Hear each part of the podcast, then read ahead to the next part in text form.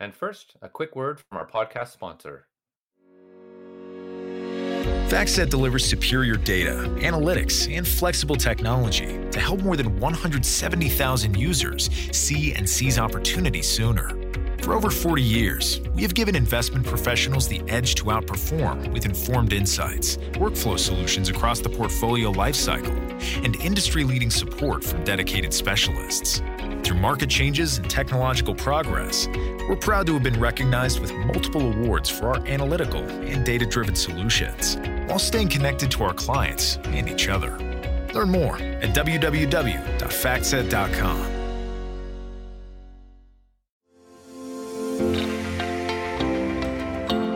Hey, everybody. Welcome again to the Sustainability Story. I'm Matt Orsagh with the CFA Institute, and today we have Timothee Parrique, Doctor of Economics and currently researcher at the University of Lund in Sweden. Hey, Timothee. Hello, Matt. Good to talk to you. Today, we're going to talk about degrowth. I know that's probably a new term to, for a lot of folks. I just kind of came across this about a year or so ago and, and has been researching it since but Tim is one of the global experts in the topic. So I thought it would be good to have him on the podcast to, to educate our members uh, and investors on it. So without further ado, Tim, tell us a little bit about yourself and how you got here. Well, how I got here. That's that's a rather long story, but I, I could start telling you that I started university just studying economics uh, not caring much about the environment, not knowing anything about climate change. And that was back in 2007. So that was already a thing. Studied uh, what we would now call mainstream economics for about three years. Then mm-hmm. I went to Sweden and I discovered climate change, the environmental crisis, the ecological collapse. We'll see what's the best way of calling it. And uh, so I came back and I thought, oh, that's what I want to study. So I studied environmental economics found that disappointing. So I moved back to Sweden to study ecological economics. So ecological economics is a school of thought within economics as a science uh, that exists since the 1980s. And what these people, ecological economists, have tried to do is to conceptualize how an economy interact with nature. Mm-hmm. So I've studied that during my master's. And of course, when you study ecological economics, it means you have to rethink how an economy functions always asking yourself about flows of energy and matter. Mm-hmm. So I've studied economic growth with a new pair of glasses. Right. And so when you study a macroeconomy as a metabolism that just eats energy and materials and reject that same energy and these same materials back into nature. Right. Well, you see economic growth in a different light. And I yeah, thought yeah. that was fascinating. And no, no one was really talking about economic growth that way. So I decided to write a PhD on that finished that two years ago and now i just joined lund university where i'm just uh, researching that topic of degrowth again but getting more specific. All right great. Now is now's the part of the podcast that i'm most scared of because uh, you get to quiz me on you know what are some facts or figures around degrowth to help frame the conversation help frame the conversation for everyone. You know i'm v- fairly new to this but i've read a lot. So let's see how smart i am or, or am not about degrowth and what you want to talk about. So fire away. We'll see how I do. Okay.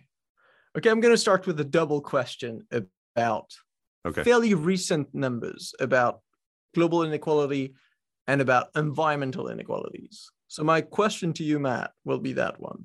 All right. How much of the world wealth does the top 10% richest individuals own? And second part of the question, how much do these top 10% richest individuals pollute? Meaning, what is their relative share of global emissions? And let's say in 2021. What's their footprint? Is which is the second part of the question, right? Yeah, exactly. If you take like in percentage terms, entire in percentage term. Okay. All right. So the first part of the question is how much of the global wealth does the top 10% have? I'm gonna say can I give you a range, or is that cheating? Yeah, yeah, sure. No, it, it depends though. it'll be it'll be a small range. It's not it's not going to be one to hundred. Uh, I'm going to say seventy-five to eighty percent. Wow, that's actually seventy-six. Okay, good. So you're pretty on point. Well done. All right, and then their footprint. Hmm, I have a feeling that should be higher. I'm going to say eighty-five percent. Well, that's actually only 50%. Oh, really? Oh, so the 10% I was too, pe- richest I was too, pes- individual. I was too pessimistic. I, w- I w- I would freak out if I see that number in a couple of years that the 10% richest individual cause 85% of global emissions. I mean, picture this. So 10% richest hmm. individuals, we're talking about half a billion people. Yeah, yeah. So that's and if, if you look into these numbers, so you enter the top 10% category if you earn more than about 7,000 euros per month. I don't know how much that is in American dollars, but right. Yeah, I, I don't know the conversion rate. It's a little bit, I would say eight to nine is my guess, but I'd have to check. Okay. I'll, I'll have a very, uh, I can go back and check and have a very clumsy edit into the, uh, into the podcast of me saying the exact number. But no, my guess is it's not, it's not far from there. Yeah, yeah. But seven. I, gave you an 7, A plus. Seven thousand euros on inequality. Okay. A plus for inequality, and, and then let's say a, a, a, C. a C, C minus for, for environmental inequality. But that's okay because these numbers are just very new. Like these, the carbon inequality database yeah. has been put together by uh, researchers like Lucas Chancel people close to Thomas Piketty in this World Inequality Lab has just you know been released in 2021 for the first time in this okay. year's report, World okay. Inequality 2022 report. So that's pretty fresh. Okay. Is that is that the whole test, or, or is there more? I can do more. Oh, you, oh, you want more? Okay. If you've got so more. the the I, I can come up with more. I, I like this one. It's a bit nerdy. Okay. So the concept right. of degrowth came out in France in 2002, was translated in English in 2008.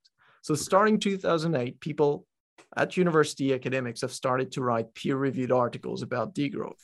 Yeah. So now my question to you is how many scientific articles do you think there are about degrowth today? From 2008 or just in, in the whole, whole, whole Well, canon? the first one was in 2007. So how many academic articles on degrowth are there? Yeah, that's that's the tough one because difficult for people to envision how many academic articles are out there. Yeah. No, that's a good question. I would say 5,000. or, or, is that, or is that too optimistic? Wow, that I would I would love it. You know, degrowth had like 5,000 academic articles. So the, the, actual number is 550. So oh. there are roughly I, about. I should have taken a zero off. Okay, 550. um, yeah, wow, I thought I thought it would be at least over, already a lot. I, I would have thought it would have been over a thousand just because you give me the 2002, 2008, I would have thought at least over a thousand. And then I went higher because I, I've been seeing a lot more of it recently. So I mm. assumed that it was a hockey stick going up. Well, it, not, it's not, accelerating, so yeah. but it's not starting from much. So 2007, you get like three articles. Yeah, 2008 yeah. is like, you know, two, three, four. Then you get like 15, 20. And even now, so 2022 is going to be the, the record, I think, around 100 articles published mm-hmm. in a mm-hmm. year. Okay. So it's it, it goes rather slowly. Okay. But it's just never been as popular in the history of the concept as it is now. Well, that that's a great transition into telling us I'm going to stop doing the exam because I'm starting to fail. but that's a great transition into where have we been? Where are we now? And where are we going in degrowth? And in that answer, probably, you know, start talking about what is degrowth and what is not degrowth. And we can get into that in more detail. Yeah. So degrowth is to start with the most minimal definition is a reduction of production and consumption. Mm-hmm. So this far, it's just all good. We know economic growth, which is measured with gross domestic product. It's an estimation of how much an economy produces and how that level of production is changing from one year to another. Right. So we used to economies that are growing, meaning we produce more next year than we did last year. Right. So degrowth in the most minimal understanding would be go the opposite of that. So from this year to the next, we would just produce less. And where does that come from? And now, in, in telling you where that comes from, I'm going to build up that definition so we can make the difference between degrowth and, for example, a recession. Okay. Yeah. So it yeah, comes I, from. I, I just, just, just, just to interrupt just for a second. I think that's yeah. a great that's a great that's a great point because when I first came to this, I think when a lot of first people first come to they see that word, they're like, oh, that word says, hey, let's have a depression. that was my first. And I said, I said, okay, I need to investigate this more. And I did, and I learned more about it. But I think that's the challenge that people come to. A lot of people come to is like that word, I think, can be a little intimidating to folks. Yeah. And so, and I just wanted to point that out. And I think that's a good, good place to start from. So I'm sorry for interruption, but go ahead. It all started in the 1970s. So this year we've been celebrating the 50 years of the Meadows Report.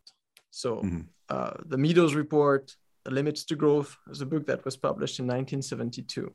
That's right. And that book gave birth to what we refer now as uh, an objection to growth. So back then, these scientists they saw rising curves of production and demography being linked to rising curves of using natural resources and emitting pollutions. Mm. And so they worried and they thought, well, if that rate of production is infinite, it's going to push on finite resources and at some point it's going to hit a wall. Right. So back then it was only a worry, objection to growth. Forward at the beginning of the 2000s, where these planetary boundaries have been just um, crossed in many countries, especially rich countries. And so in France, the concept of décroissance was born. People that have been criticizing economic growth in the spirit of the objection to growth of the 1970s, right. but realizing that now it was just not enough to worry about some hypothetical future where somehow we would cross natural boundaries. It's like we've crossed them. Yeah. And now we need to actually put our economy on a diet. Right. But so the first thing, and that's maybe the first difference between a recession or depression and degrowth is that degrowth has an intention. So you reduce production in order to lighten your footprint. Right. So it's the realization that as an ecological economist, if you show me an economy and I'm measuring your material footprint, your water footprint, your carbon footprint, and all the many different ways you can measure the biophysical metabolism of an economy. And then you compare this to what we call biocapacity, which is basically the ability of your surrounding ecosystems to just uh, supply your economy with energy and materials. Mm-hmm. And if somehow you're over consuming, you find yourself in a state of ecological deficit. And right. if you're in an ecological deficit, at some point sooner or later, there's going to be a problem for a little yeah. while you can steep you can make your economy function if you manage to import energy and materials from other countries and if you manage to export these pollutions and waste to other countries too which many rich countries have been doing for decades so that's the idea of degrowth the first thing is okay so we will reduce production and consumption in order somehow uh, to downscale the full metabolism of our economy to a scale, to a size that can be sustainable over the very long term. So that's right. how it connects to a concept like sustainable development. Right. We cannot have sustainable development in a, in a bloated economy that has transgressed its biocapacity. So I like to, to see it as a biophysical diet for ecologically obese economies. Um, that's the first feature. But those people at the beginning of the 2000s, they've realized, and that was, uh, you know, part of ideas that people have been calling post-development and also political ecology. They've realized that it was not only a technical problem, because what we produce and what we consume is not just something purely functional. It is linked also to our identity, to our politics, to our mm. history, to all of that. So these people, they've realized somehow that it was just not enough to imagine this kind of biophysical diet, but also they had to reinvent an economy that could function without growth. So Tim Jackson, a British economist, publishes in 2009 Prosperity Without Growth. Peter Victor, Canadian macroeconomist, publishes the year before Managing Without Growth. So now all these ideas, we often bundle them in the concept of post-growth. So right. post growth as this kind of long-term goal of building an economy that can function. So an economy that can innovate, that can create jobs, that can redistribute wealth, that can have quality public services, all of that that can invest in new businesses, but that does not require economic growth. And at this point, perhaps you'll, and, and I, I can stop if, if you have several steps in, in, in between, but most of the people will tell you, yes, but perhaps we can green growth. Yes. Yes, that that's and that's one of the questions I have that that I've heard come across is, well, hey, that's that's nice, but hey, can't we just do green growth? Can't you just substitute green energy sources for you know dirty energy sources have green growth instead of brown growth and hey everybody wins everything's great. But that's not the case as as, you as you're going to tell us. Well unfortunately it is not. I, I will still defend after that that even if we had green growth, the greenest of growth in an infinite environment, there will still be good reasons to criticize the endless pursuit of economic growth. We'll come back to that. But yeah. now let's focus a bit on green growth. And for people that might not know the term, it emerged in the 1990s when economists started to study the link between gross domestic product and environmental resources. And these people, they've noticed like little inverted like U's, like bell curves. So when the country develop at the beginning, you know, you build a lot of stuff, roads, buildings, you develop an industry, and in doing that, you're using a lot of energy and materials and you're emitting a lot of greenhouse gases, for example. So you have this coupling. But once you reach a certain point, you start investing in green technologies. You start growing an environmental awareness after a certain level of mm-hmm. uh, GDP per habitants. And so you decouple so that's the, the concept of decoupling uh, that you will see in, in most environmental policy in, in countries nowadays. So we're trying to decouple, meaning we're trying to de-link economic growth from environmental pressures, both the use of natural resources at the extraction si side and the emission of pollution at, at the excretion uh, side in theory, it sounds good. And I'm like, okay, cool. The problem is that, well, 30 years of numbers, and especially the last 20 years of us trying. When I say us, it means of the European Union, for example, just having decoupling and green growth as its main policy. Right. The uh, sustainable development goals, number eight, one of the target is about decoupling. So after green growth and decoupling was really the main motto of environmental policy. So now we've got three or at least two decades of, of failure standing in our face. And when you look at numbers, uh, there are very, very, very few countries, and I mean around between 10 and 15, that have managed to have economic growth and to reduce carbon emissions. So, first, the problem with these these front runners that the media always point to as kind of examples that green growth is possible. For me as an ecological economist, if you show me your economy does not emit any carbon, I'm like, cool, you've done one out of the nine planetary boundaries. What yes. about your water footprint? What about yeah. your biodiversity footprint? What about your material footprint?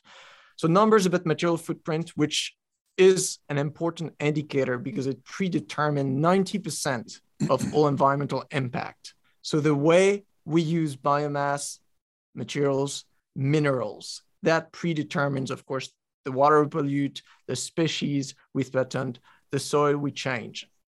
And this has been no decoupling at all. Actually, it's been a recoupling in high income countries since the beginning of the 2000s, which right. kind of makes sense because when you want to extract, let's say, metals, low hanging fruit, you're going to just take the one that are easiest and cheapest to extract, right? Right. Then once you've done this, you need to just dig deeper. They're less concentrated. And so you waste more and more energy and materials to obtain materials. Right. And so the more your economy grows, well, the more its kind of material footprint increases at, at, a constant production. So imagine if you want to produce more. So that's where we are now, just material footprint, for example, is absolutely not decoupled. And the cases of decoupling we've seen for carbon are very disappointing. So why is that? First, because they're extremely tiny. So the IPCC has released its report this year, told us basically the kind of reduction we should be expecting in high income countries. It's different for different countries, but In a country like France and most high income countries, we're talking double digits. So we're talking in between 10, 15% reduction per year. Mm-hmm. When we've looked at what the best countries in the world have done in the best conditions possible, that's one, two, three percent. Right. So somehow, if you want to show me that decoupling is a viable strategy for climate mitigation, then you have to show me how you're going to manage to bring these rates up to 15% in the coming seven years. So you don't have the joker card of like technological progress and all of that because we're talking by 2030. So these numbers, I mean, the, the reduction are very small. The way I usually summarize it, I like to say that, yeah, we can say that somehow we've greened, we've decarbonized these economies in the same way that you could say you've climbed Mount Everest if you've, you know, you've walked like two steps at the bottom of it. It's not false, you know, you've you've somehow walked in the direction of the summit, but it's right. a bit disingenuous. Yeah. So to summarize, in the way I've heard it argued, uh, and and that was a, that was a great great summary, but you can't trade green growth for the growth we have now because you say you solve for climate, great, but there's still eight other planetary boundaries you have to concern yourself with. Where are you going to get the lithium? Where are you going to get the cobalt? And so on for all of these green projects. What happens to the wind turbines when they're when they're done? What happens to the solar panels when when when they're done? Uh, you haven't addressed a lot of agricultural issues. You haven't addressed the nitrogen and phosphorus, you know, issues of of those planetary boundaries, and so on. Climate gets the most headlines mm. but it's an ecological you know it's it's the biosphere. We all live there except for folks maybe up on the international space station but they'll eventually they'll eventually come back. So every climate is just one part of that equation. And the the issue is in the, in the degrowth uh, way of looking at things is growth is the problem growth for growth's sake. That it could be dirty pollution it could be green use of overuse of minerals, overuse of other materials that the planet can't sustain. Is that a, a, decent summary? That's a decent summary. And just one point I want to stress is that when we're talking about economic growth, we're talking about the additional stuff you're going to produce from one year to, to the other. Right. So, but if you want, for example, to reach carbon neutrality, you need to decarbonize not only the new stuff you produce, let's say all the cars you produce this year, but you also need to get all the old polluting cars out of your economy. Mm-hmm. So that's here that the task become really complicated with the deadline as short as seven years. When you need to just get rid of all these uh, zombie technologies, as people call them, uh, coal fire plants, um, oil heaters, old cars, uh, well, it's not only enough to invent a new solar panel or just a perfect electric car, even though there's no such thing because material footprint, water footprint, all the stuff we talked about. But right. if you went, even if you were to do it, you would need to have this new innovation replace. So we talk about a process of exnovation to exnovate old zombie technologies, and that takes time. Yeah. So the degrowth argument, I guess, is to say we don't have to choose we can add this step, which the IPCC call the sufficiency step, the demand side option. Let's say we reduce demand as much as we can. So somehow, if we manage to reduce the number of cars we use and use more cycling, public transport, all of that, let's say we manage to shrink the number of cars we need by 50%. Well, that's great. That's already something. And then we focus eco innovation and make sure that that remaining 50% we use or the best, most sustainable car technology can afford. So degrowth in that sense is adding an extra step to the usual eco-efficiency approach uh, through uh, technological innovation. But it's adding it first. It's not in parallel. Right, the right. most sustainable resource is the one you don't have to use. So somehow giving you very small examples about just flying. So flying is one of the most carbon intensive thing you can do as a, legally as an individual. And somehow right now, technology wise, we're stalling in terms of just inventing a carbon free alternative to the fossil plane. We don't have Mhm. electric planes. We don't have Mhm. hydrogen planes. So we have to acknowledge the fact that all flights in the coming 10 years within our IPCC deadline are going to be emitting carbon. So here, for that specific issue, then you need to put yourself in avoid mode. This is not an improve mode. This is rather how can we avoid as many flights as possible? So instead of me flying to you to record the podcast, we're doing it. You know, I'm sitting in Sweden, you're sitting in the US, and we're just recording the podcast. We have avoided one potential flight. That is one potential flight. We won't have to worry about uh, geoengineering back the carbon into the earth, about the engine of the plane, about everything else. Just one problem that is just out of our system, which is good. So degrowth you could see as just trying to get as many problem out of the system so that Mhm. that smaller economy is actually easier to green. Right. Well, that's what I want to kind of pivot to next. Is we've talked a little about what degrowth is, what it isn't, how green growth isn't the answer. What does a degrowth economy look like? And you, we've talked a little bit about you know the the example of air travel, avoidance of things, how degrowth is kind of has to be the first part. It's not it's not an added on to something. It's the first. It's where you start. But what does that look like? If we're talking five years from now, ten years from now, and we're a more green in a in a more degrowth world what does that look like how do how do we get how do we get there Okay, be- be- before describing the economy concretely, I need to give you a bit of a heads up on degrowth as a concept. sure Because remember, I was telling you that even if there was just no climate, no resource issue, there would still be reasons to criticize economic growth. And historically, so when the concept emerged at the beginning of the 2000s, it was a critique of capitalism, a Mhm. critique of a specific vision of development, a critique of globalization, a critique of productivism in general, a critique of consumerism. So Yeah. let's say that under the umbrella of degrowth, you, you had a lot of different critiques that came together. So now we're, we're, talking about, and people talk about a degrowth society or a degrowth economy. It's not only just the very factual, well, that's just an economy that produces and consume less. It's actually just describing an alternative economic model where businesses are organized differently, where we think differently as consumers, uh, where regionally and nationally we coordinate economic production differently. So now I can describe and give you a few of the features of, of that. And the way I like to do it is to come down to what I call the three engines of growth. Because when you look at an economy and economic growth is not that kind of natural phenomenon that just happens because of human nature. It Mhm. requires a lot of institutions at many different levels. So there are at least three levels. The consumption level, if you want economic growth, you need people to buy more every year. If Right. people don't buy more, well, businesses cannot sell more and so they stop to produce more and you don't have growth.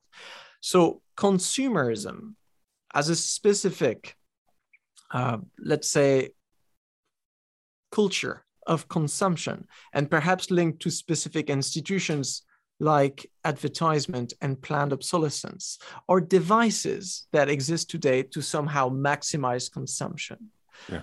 So in a growth economy, they make sense. You have ads and planned obsolescence to make sure that, you know, I, I buy a new phone every two years instead of buying one every four years because we think that's good. But in a degrowth economy, or rather in a steady state economy, so remember, degrowth is the diet to bring our economy back to a steady state level that is sustainable. So, in that kind of steady state economy where you don't want to cross natural boundaries, Right. you cannot afford to have advertisement and planned obsolescence that just you know incite new purchases every year. So these institutions have to be deconstructed. If I were to use economic jargon, I would say that consumption must shift from uh, looking at you know use values in, in Marxist economics. So meaning like people would just buy stuff they need, but since they these needs are finite, if you think about your need for health, your Right. need for mobility, you need you know a bike if you want to go from A to B. Let's say you don't need an increase in the production of bike like that exponentially rises every year. Right. So somehow, if we start from this hypothesis that our needs are finite, and if we just let's take this very revolutionary utopian assumption that we organize consumption so that it is needs satisfying then we reach that philosophy of voluntary simplicity sufficiency so that's that new culture of consumption will be an important feature of a post-growth uh, economy. So i gave you one about consumption. I do quickly the, the two others. In the same way that we have consumerism so we need to buy more and more we have productivism. So to buy more and more we need businesses to produce more and more from one year to the other. How do we do this? Well we organize production in the form of for-profit private businesses. And we through these businesses in competition in a more or less open market so that their performance is decided based on how much profit they make. So right. you invest in companies that make a lot of profit, companies that make a lot of profit, or companies that grow and sell more. And so our entire game right now, the growth economy is based on, on that, that productivist institution that is the for-profit company. But imagine so that's the kind of thought experiment I was doing in my PhD thesis. Imagine what would happen in France if you take the 4.5 million companies we have in France and you turn them all into not for profit cooperatives. So they keep doing the same thing. They just produce goods and services. They hire workers, they invest in new stuff, they innovate. But the only difference is no one can get wealthy. Individually, no one can appropriate the profit of this company. And so, therefore, if you make a profit because you're a successful company, well, that profit gets reinvested in your activity, or in the case of a mission oriented business, you know, it's associated to a foundation, and somehow that profit is being used to improve the goal of your company. So, in that post growth economy with not for profit cooperatives, you would mm. get rid of another growth imperative so if we pair it together, so producers that actually focus on the quality, on the durability of their product, working in interaction with consumers that focus on their needs and not just on the act of buying, then we get ourselves a nice little positive feedback loop uh, of, of a, a, a virtuous circle leading us to an economy that is, and that's what I love most about that because I'm a bit of an economics nerd, of course, that, then you get an economy that does what it's supposed to do. I mean, an economy is here to economize resources. We organize economically so that we can do things we cannot do alone. And most importantly, we can do them with parsimony. So we can do them by minimizing the amount of hours we have to work and uh, the, the land we have to dedicate, the, the energy, the materials, all of that. So in that economy, actually, all gains of productivity. If we're more efficient in producing something, that's great. Then it means we can work less. It means certain forests won't, won't have to be cut down. It means we can have more national park. We can protect more species. So it's, a, it's economy that is wired to actually become more efficient. But that, at the difference of capitalism today, every liberated resource, let it be an hour of work uh, or a piece of energy or material, is not reinvested into more production and actually just is not used. So that's that the second, and I'm giving you the third engine because, of course, to have productivism and consumerism, you need to have a government that is kind of facilitating that grand process of growth. So there are different hmm. ways of, of calling that. Some people have been calling it growthism, and that is just very clear when you look at the mandate of different ministers. I don't know how it is for the US, but now we, we have a new government in France. And I've looked at the mandate, the legal mandates given to the Ministry of Economy. And it's written, it's written straight away, one of the first paragraph. Your duty is to promote economic growth. Actually, same thing in the UK. They voted a law in 2015 that is called the growth duty.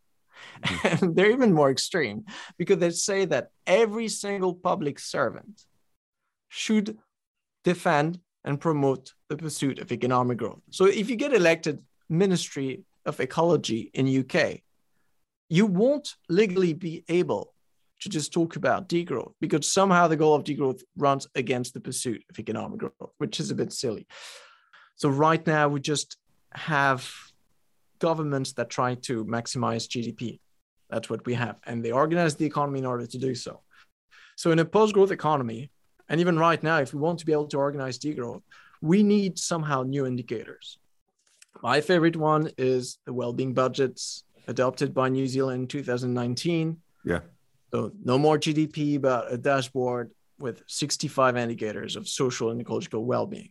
If you have this dashboard, I believe that you can reduce production and consumption today and see that your social and environmental indicators improve. So that tells you a different story of progress, where actually degrowth is not a recession, it's not a crisis, it's not your economy stopping and people suffering. It's actually the next step for a mature economy. In the same way that when we grow in our 20s, at some point our body just uh, saturates, stop to grow, but then we still develop intellectually. Same thing for an economy. Yeah. No, that's that's well put. And and I was just going to comment on your your thoughts about the, what's the mandate of of governments and economy. I remember I knew what GDP was when I was six years old. You know, right, watching the nightly news because every month you'd see the report, and as, and I got as a six year old like, oh, GDP is the grade. I get my grades in school. GDP is the grade of you're doing well or you're doing mm. poorly poorly as an economy. So GDP gets t- gets gets um, GDP growth gets tied in with you know uh, happiness of people in an economy of of you know is the economy doing well or is it failing? And it and of course it's not a good measure of that. It's a it's a blunt instrument that just takes in everything from you know and it doesn't take into account the externalities of pollution or that the health costs of smoking. You know smoking you know selling cigarettes is positive for gdp for example. But of course there's many negative impacts of that so and i and uh, and we're going to talk about that a little bit after this but there's i would encourage people to read those 500 academic papers maybe write some themselves and read a lot on this because I, have come across across that dashboard uh, as as a way to wean your wean ourselves off of the get ourselves mm-hmm. off of the GDP treadmill. And you're right, New Zealand is a great example. Are there other examples like that uh, that people should investigate? Yeah, I mean, look even in the U.S. So the the state of of Vermont and Maryland have been, I think, since 2012. So they've been measuring with the genuine progress indicator. Yeah. Yep. So what that indicator does is it takes GDP, but then it subtracts all the stuff you don't want. So the social cost and the environmental pollutions to give you, let's say, an adjusted, some people sometimes call it like a green GDP. Mm-hmm. And so they're managing to show that sometimes GDP goes up, but actually GPI just remains flat. Or even you can have situation where GDP goes up and GPI just goes down. That's what the ecological economist Herman Daly was calling uneconomic growth. Actually, that's economic growth that generates more cost than benefits. So you have this in the US. Uh, you have similar dashboard indicators in Finland, in Wales, in Scotland, in Iceland uh, that have formed, a, they call it a well-being economy alliance with New Zealand, mm-hmm. kind of putting their effort together to invent new indicators. Because that's really the that's the tough part of the issue. That the first alternative to GDP was from 1972. So now they are like around 40 of them. It's there's a wealth of indicators and the data is just there. So it's not a technical limit. What we need is to collectively agree on using indicators so we can compare countries together. So we can coordinate something like climate mitigation. And that's also what we had to do for GDP. I mean, GDP was invented in the US in the 1930s. Yeah. And then it's only in 1953 yeah. that the United Nations came up with a bit of a universal standard. And it's only after in the 50s and 60s that most countries started to use it. And, you know, it's only after the fall of the Soviet Union, which was one of the last country not to use GDP that we've had this kind of universal agreement to use one indicator of progress. But now, as I've said earlier, we don't have that plenty of time. Yeah. And that's an interesting story. I forget the gentleman's name, but the guy who, the economist who Simon came up. Yes, who came up with GDP warned that look, this can be misused, and it's it's not a a, a, one number tells you everything kind of number. It's just one piece in the dashboard. That's not, you know, I'm, I'm using my word there, but that's the way he looked at it. And he thought of it, thought it up in the 30s. It really what didn't take off, you know, t- until about 20 years later. Uh, and it's interesting that we're here now uh, and didn't heed the warning that the guy who invented it actually, you know, tacked on to his creation. Yeah. Uh, can I add something very quick? Because sure, sure. That discussion of indicators, this is really the the least controversial bit of degrowth. Everyone now agrees. Even every single economist you will see will tell you about the limits of GDP. Yeah. So every government government will have like let's say peripheral environmental account. They will do some kind of reporting. That companies do more and more reporting to just show their carbon footprint and all of that, which is great. But we should not satisfy ourselves with a change of indicators because changing indicators is not changing the actual economy.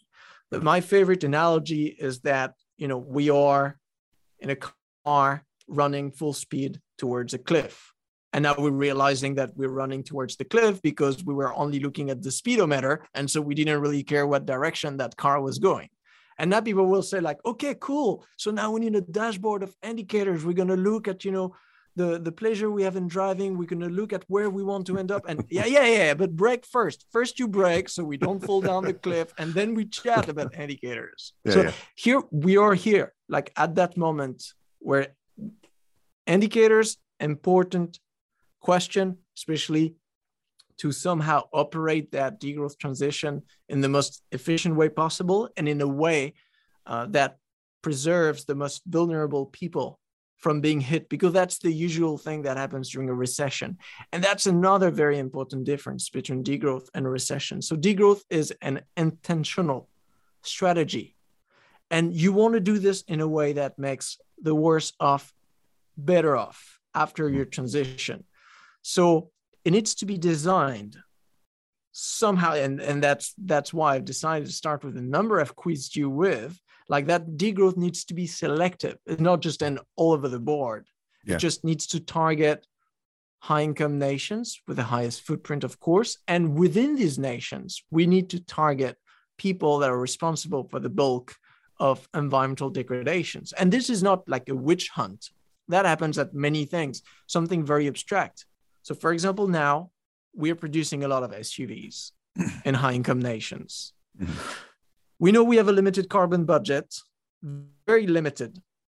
And uh, now, like, as a human being, I tell myself that that remaining carbon budget we have, we should use it to build uh, pipelines and hospital in the global south rather than just updating my normal car to a slightly bigger car in two years so in that sense here it's not it's not class warfare even though class has a lot a lot of to do with it. But there are divisions everywhere. Geographic inequalities sectoral inequality inequality between different companies that produce the same thing but certain companies do it so much more than others. Uh, so we have to look for every single action we're having part of that thing we call the ecological transition we every single time need to ask ourselves is that effective? Is that actually reducing ecological footprint? That's first criteria. And second is that not harming anyone that is already in a vulnerable position? Is that making it easier for countries in the global south to develop? Is that making it easier for the people that are unemployed today to find a job? Is that making it easier for people in a situation of poverty to escape it? So it needs to be designed which is not you know an unsurmountable task anything is we're talking about the economy here. It's like a game. It's monopoly. We change the rules if you want to. It's not a problem. We're not talking about the laws of physics.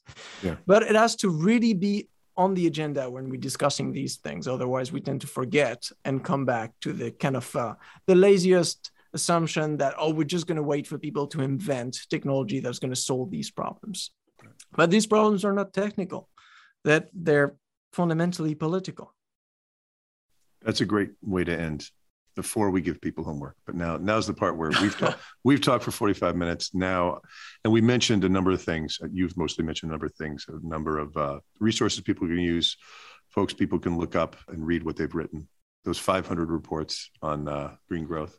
I've only read a couple of them. I'll, or uh, degrowth. I keep saying green growth, degrowth. can, can I recommend one? Well, I was going to say uh, Ah, now, now, it, now it's your it's your turn to uh, give our listeners homework, and it doesn't have to be one; it can be more than one. Okay. What should what should they be reading? What are you reading? What should they be listening to, watching, just to educate themselves on degrowth? Yeah. Okay. So there's one article out of the 500 that is Yeah. doing a synthesis of the literature. So it was published in 2018 and it's called Research on Degrowth. Okay, it's easy enough. 15 pages, you get yourself a nice little overview of uh, that research. And now a book will be published next week, which I've read, which is called The Future is Degrowth. It will be published at Verso by Matthias Schmelzer, Andrea Vetter, and Aaron Vansintjan.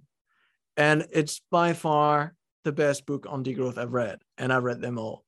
So you get, for people that are still hungry and that won't satisfy themselves with a 15 pager, here you have a full book that is integrating more than 60 concepts together into neat toolbox like list of actions, proposals, critiques, histories, controversies, you get everything. So I would recommend that book. Another one's and another one I really like is uh, Less is More by Jason Hickel, uh, which I, I think it, it has this um, this bestseller field. So if, if you're more into like storytelling and you don't want to read something very academic, get books like Prosperity Without Growth by Tim Jackson or his latest one, Post Growth. You get, yeah, J- Jason Hickel, Less is More is a great way to get there. Yorgos Kallis, a professor at the University of Barcelona, has published uh, a few books, including Degrowth 2018, if I remember well. More recent one, 2020, The Case for degrowth. So remember that name. The case for degrowth is actually the shortest book. So if you're looking into for parsimony and efficiency, and you want to read one book to give you an overview of degrowth written by the world experts, read the case for degrowth 2020. And for those of you that do that and still want to do more, you can go on my website, timotheeparrique.com, where I do something very nerdy. I build list of many different things, all the books published on degrowth, all the podcast on the topic. I've got a full list of these 500 articles if you're really interested by that. So um, yeah, I encourage you to to go and if you've done that and you're still looking for stuff, just send me an email and I'll recommend stuff just for you. Yeah, no, I, I I read Jason Hickel's book Less Is More. That it's it's great. I recommend it. Uh, I read Tim Jackson's uh, Post Growth. I haven't gotten to Giorgio's uh, book. I know it's short, so I was kind of saving that. I was doing the harder work first, and then I'll dive in my into those some of those, probably not all of them, those 500 papers.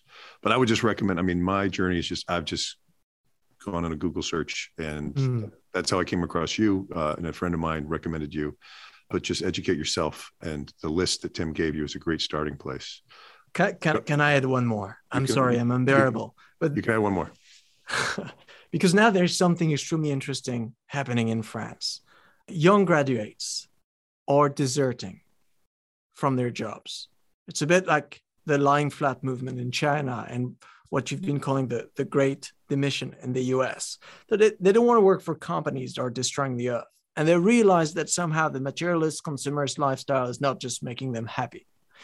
And so that's another very powerful entry point. And for that, I'm, I'm thinking of a book by British philosopher Kate Soper that is called Post Growth Living. Mhm. So it's it's talking exactly the same thing, but from the experience of how it feels to live in a materialist consumerist economy and basically asking yourself the, the most fundamental question of all is you know buying producing more and consuming more from one year to the other making you happy because if not we might well do something else Yeah. No, those that's a great place to end. I can't add anything more. Tim, thanks a lot. that was fun thanks for having me I hope we educate a lot of people, and uh, I hope to be talking to you a lot more in the future. great Take care. bye